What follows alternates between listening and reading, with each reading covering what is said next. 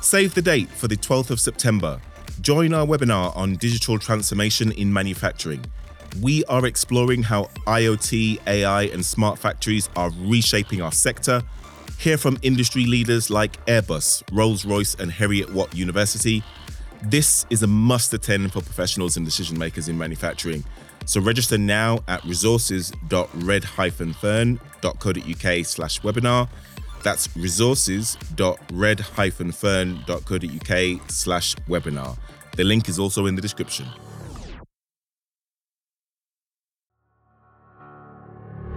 I had the most insightful and interesting conversation with Rupert Gatti, the CEO of CoolKit. They are the UK's leading manufacturer of temperature controlled vans. He talked about everything from his unique journey into the commercial vehicle industry and the hard work and determination that has propelled him and the business to the top of the industry. We talk about the problems that CoolKit solve for their customers, why customers choose to work with them over the competition, how they ensure the longevity of the brand, both now and over the next 10 years. We also talked about what the biggest growth areas are for the business and how COVID 19 has affected them and how they've responded. You're going to absolutely love the conversation from Redfern Media. This is remake manufacturing.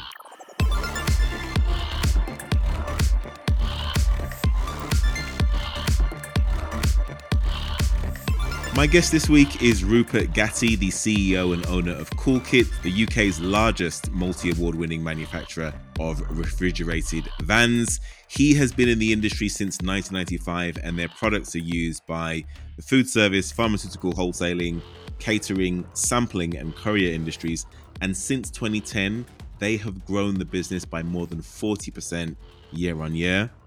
Welcome to the show, Rupert. Thanks for making me welcome, Nathan. Well, I'm really looking forward to getting into your background and history and success in a, in a lot more detail because you've been on a fascinating journey.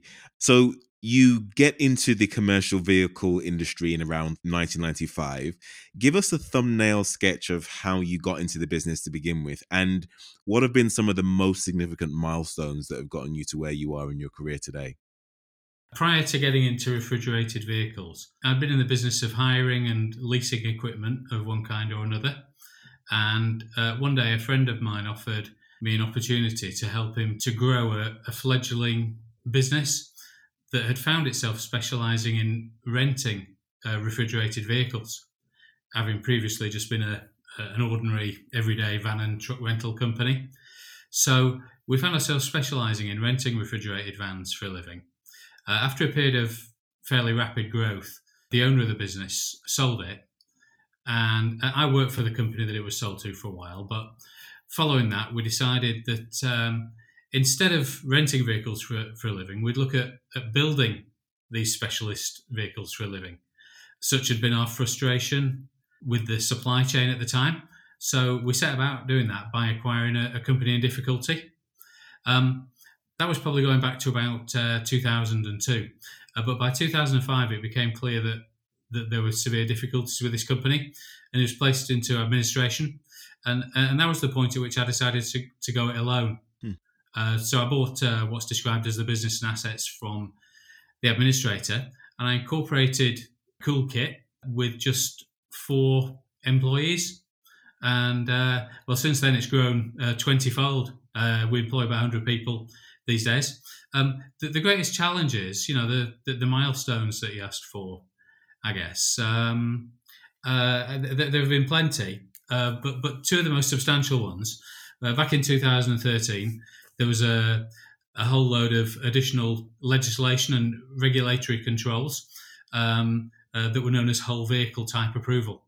And uh, basically, this uh, meant they had to be instantly well qualified before you were permitted to modify brand new vehicles. And so that put us in a kind of elite of people who who carried the necessary certification. Sure. And um, more recently, just in the last year or two, there's been another new set of regulations, which are known collectively as WLTP. And it's the worst acronym in the world, but it's the Worldwide Harmonized Light Duty Vehicle Testing Program. wow, I prefer WLTP. Yeah. well, WLTP is all about the impact of what we do when we modify a vehicle on its emissions. because obviously vehicle emissions are a very hot topic with the government's announcement that that everything must have an aspect of electrification by 2030. Mm.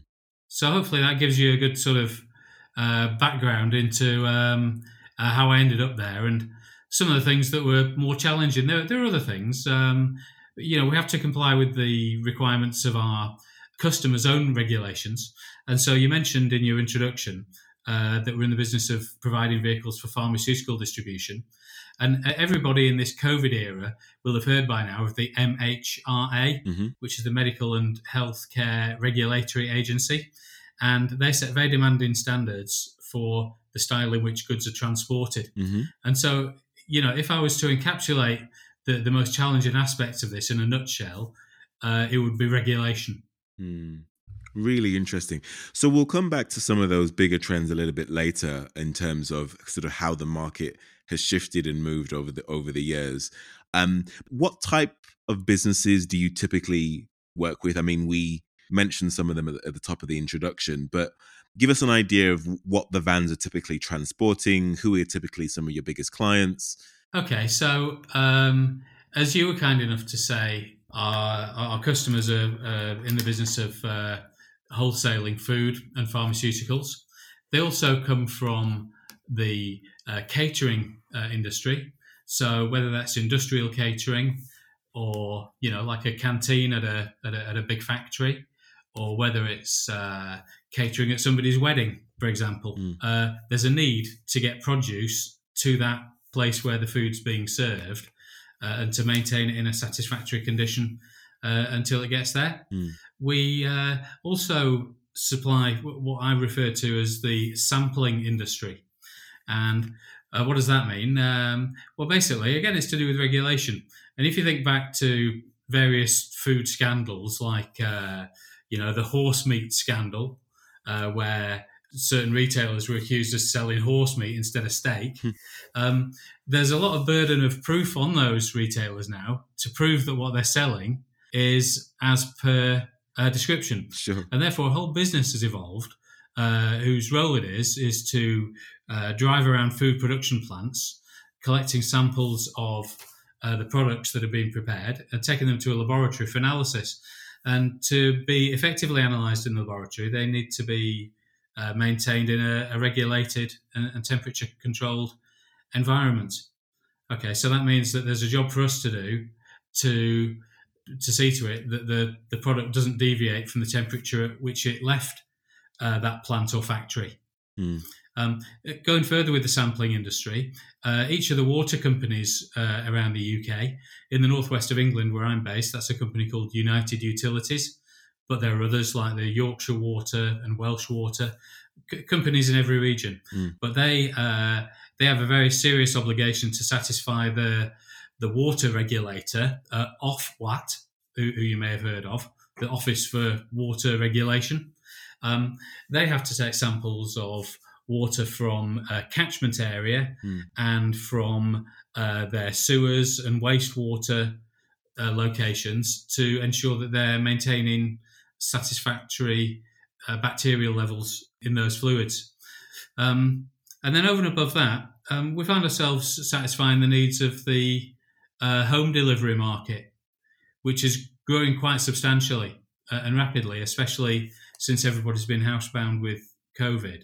Mm. And just recently, we've secured a, a large contract uh, with a, a company called the Modern Milkman, who's seen real steep growth in demand for their services, delivering produce uh, to the doorstep in the style of the old fashioned milkman, but delivering a, a broader range of products. Mm. Uh, some of the businesses we deal with, particularly in the catering sector, they're very small businesses. They might be sole traders or uh, small partnerships.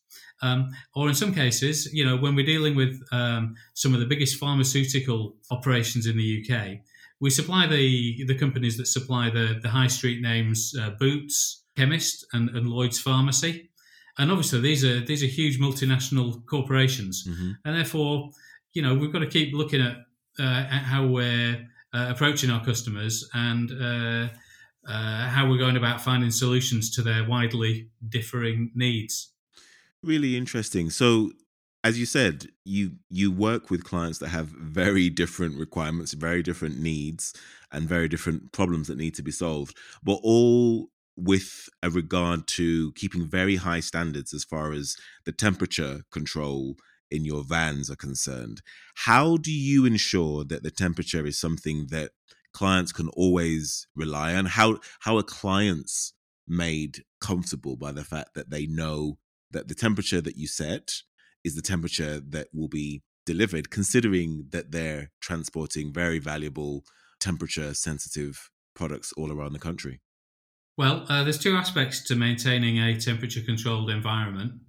The first aspect is keeping out as much of the heat as you possibly can from the outside world.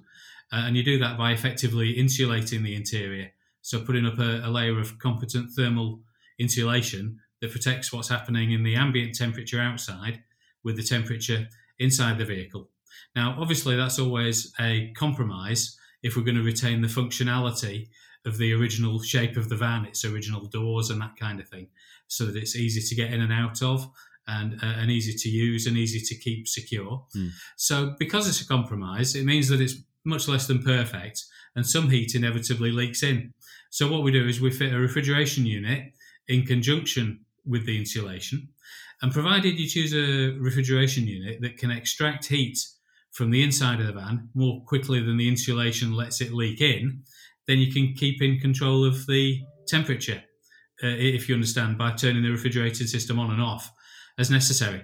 Now, of course, it's all thermostatically controlled and and automated.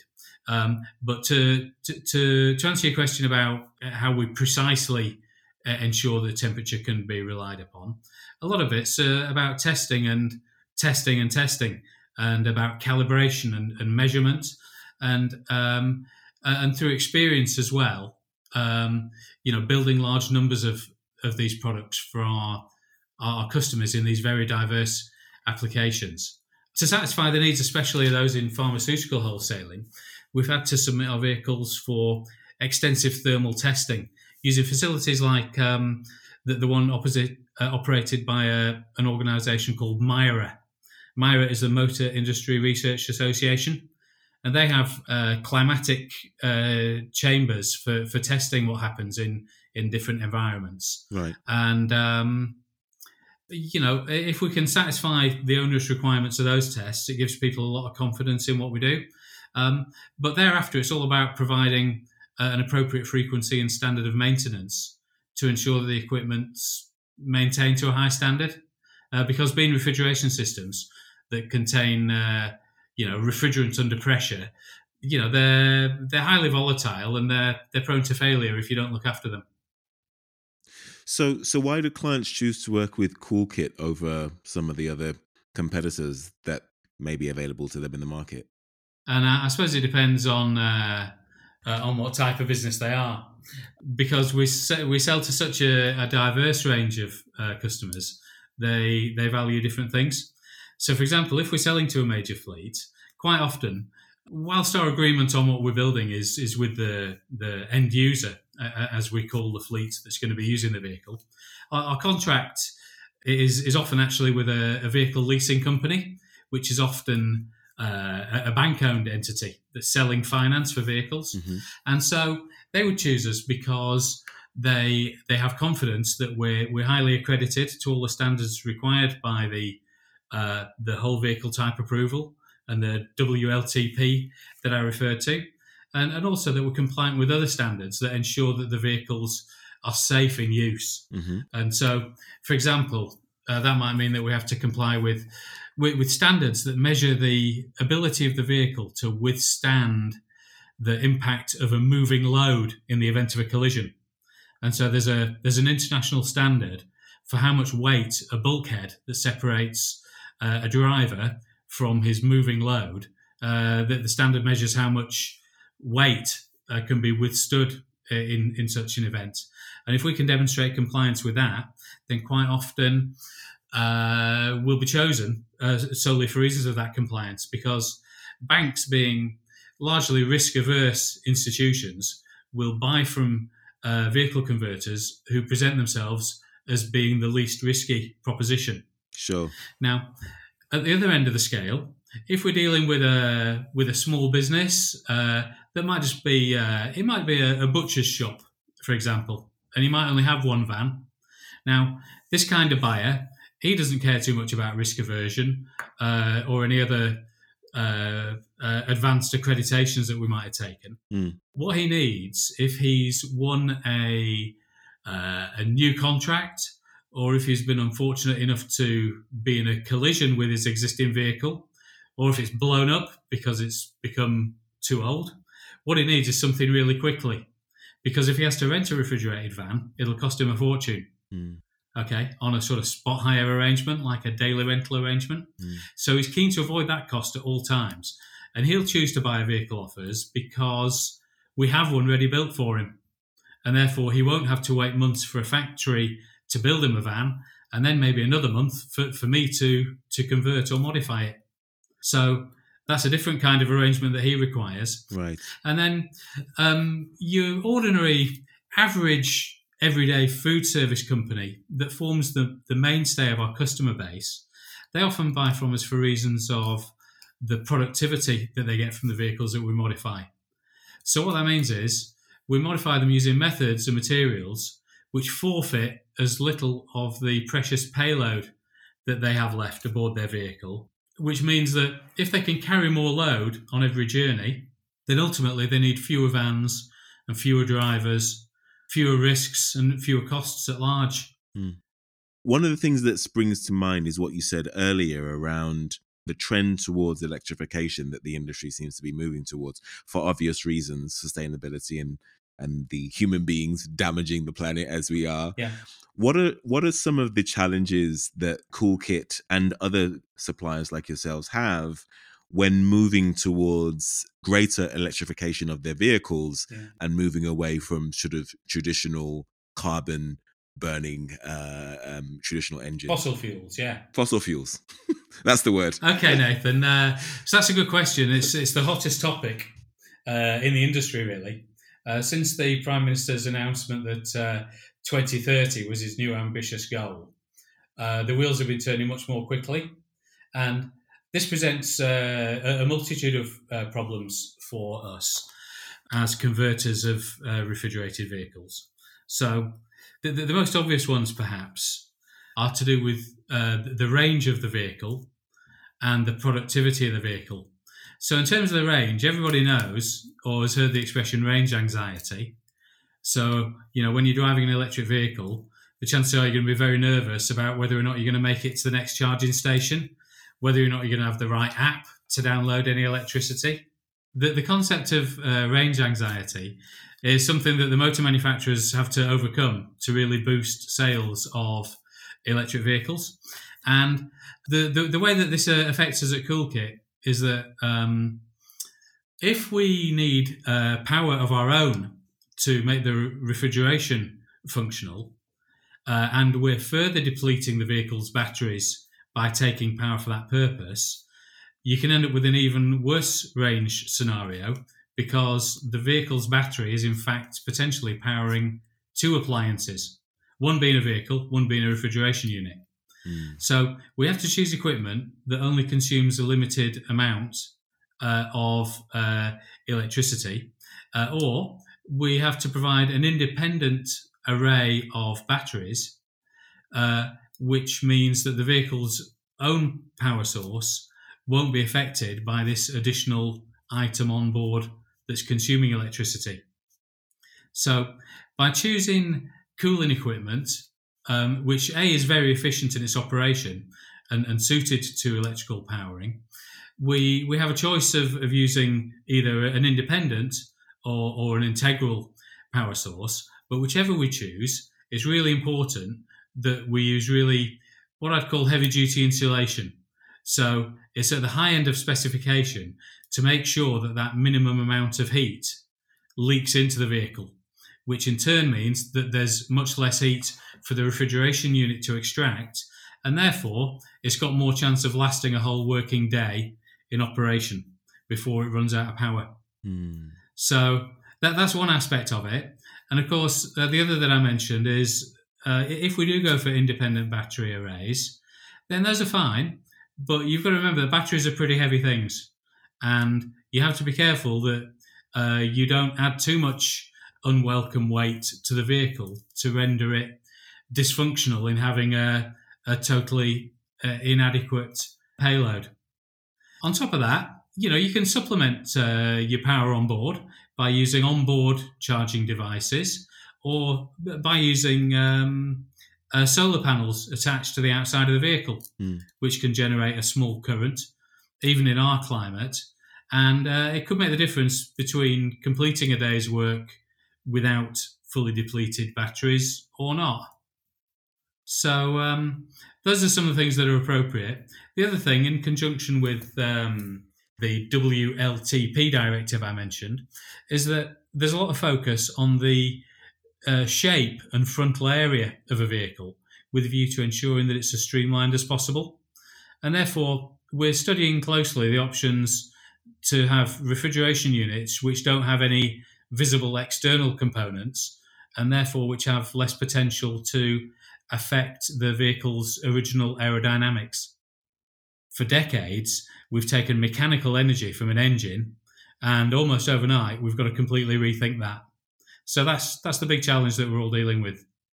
So let's talk a little bit about the growth of the business over the over the years, because uh, you know, as we said at the top of the show, you're the UK's largest um, leading manufacturer now of temperature controlled vans. How will you ensure that that growth continues in the same way over the next five to ten years, let's say? All right. Uh, well, uh, I think that's straightforward. Um, much as we have done over the last ten years, probably the most important thing is that we continue to present ourselves as great innovators, and that's how my small company gets itself noticed. And in fact, we've won numerous awards for innovation. Mm. Uh, the most recent in uh, uh, December, which was the uh, What Van Award for uh, Innovation for 2021. And we were recognised by the judges for uh, describing our selection of materials that we use in the construction of our our conversions, which for the first time in this industry eliminates wood completely from the construction. Hmm. And uh, what this means is that by using alternative uh, lightweight materials, we end up with far better payload on board the vehicle. But also, crucially for me as an employer, it means that some of the components that we're moving around uh, in the assembly of these vehicles are much lighter and much safer for manual handling. So that's sort of typical of um, one of the recent innovations. Mm. Uh, prior to that, we won um, an innovation award for uh, producing um, a small insulated body for a, a local uh, food service company where they had a goal of carrying 1,200 kilograms on board. And this had been a challenge in recent times because the vehicles themselves keep getting heavier. Now, this time they're getting heavier because of batteries and motors, but previously they were getting heavier because of the need to add uh, additional equipment and uh, and liquids to the vehicle. So you may have heard of the um, expression uh, AdBlue, and uh, AdBlue is a, a substance that uh, uh, that treats exhaust gases, so there are f- fewer uh, nitrogen oxides uh, emitted, and these are very unwelcome gases which cause a lot of ill health and all sorts of unpleasant side effects. Mm. So we're recognised um, for coming up with methods of, of building bodywork which uh, forfeited far less of the vehicle's usable payload. So I hope I'm making sense here and not getting too technical in terms of uh, vehicles. Um, I think um, I'm with you still. right now, uh, you know, as we discussed, uh, this challenge of vehicle electrification to deal with, um, it, it, it is indeed a challenge, but it it provides huge scope for creative thinking and uh, identifying how to tackle the the, the range of problems that this trend brings. It's it's a great thing to immerse ourselves in to stay ahead of uh, other conventional thinking.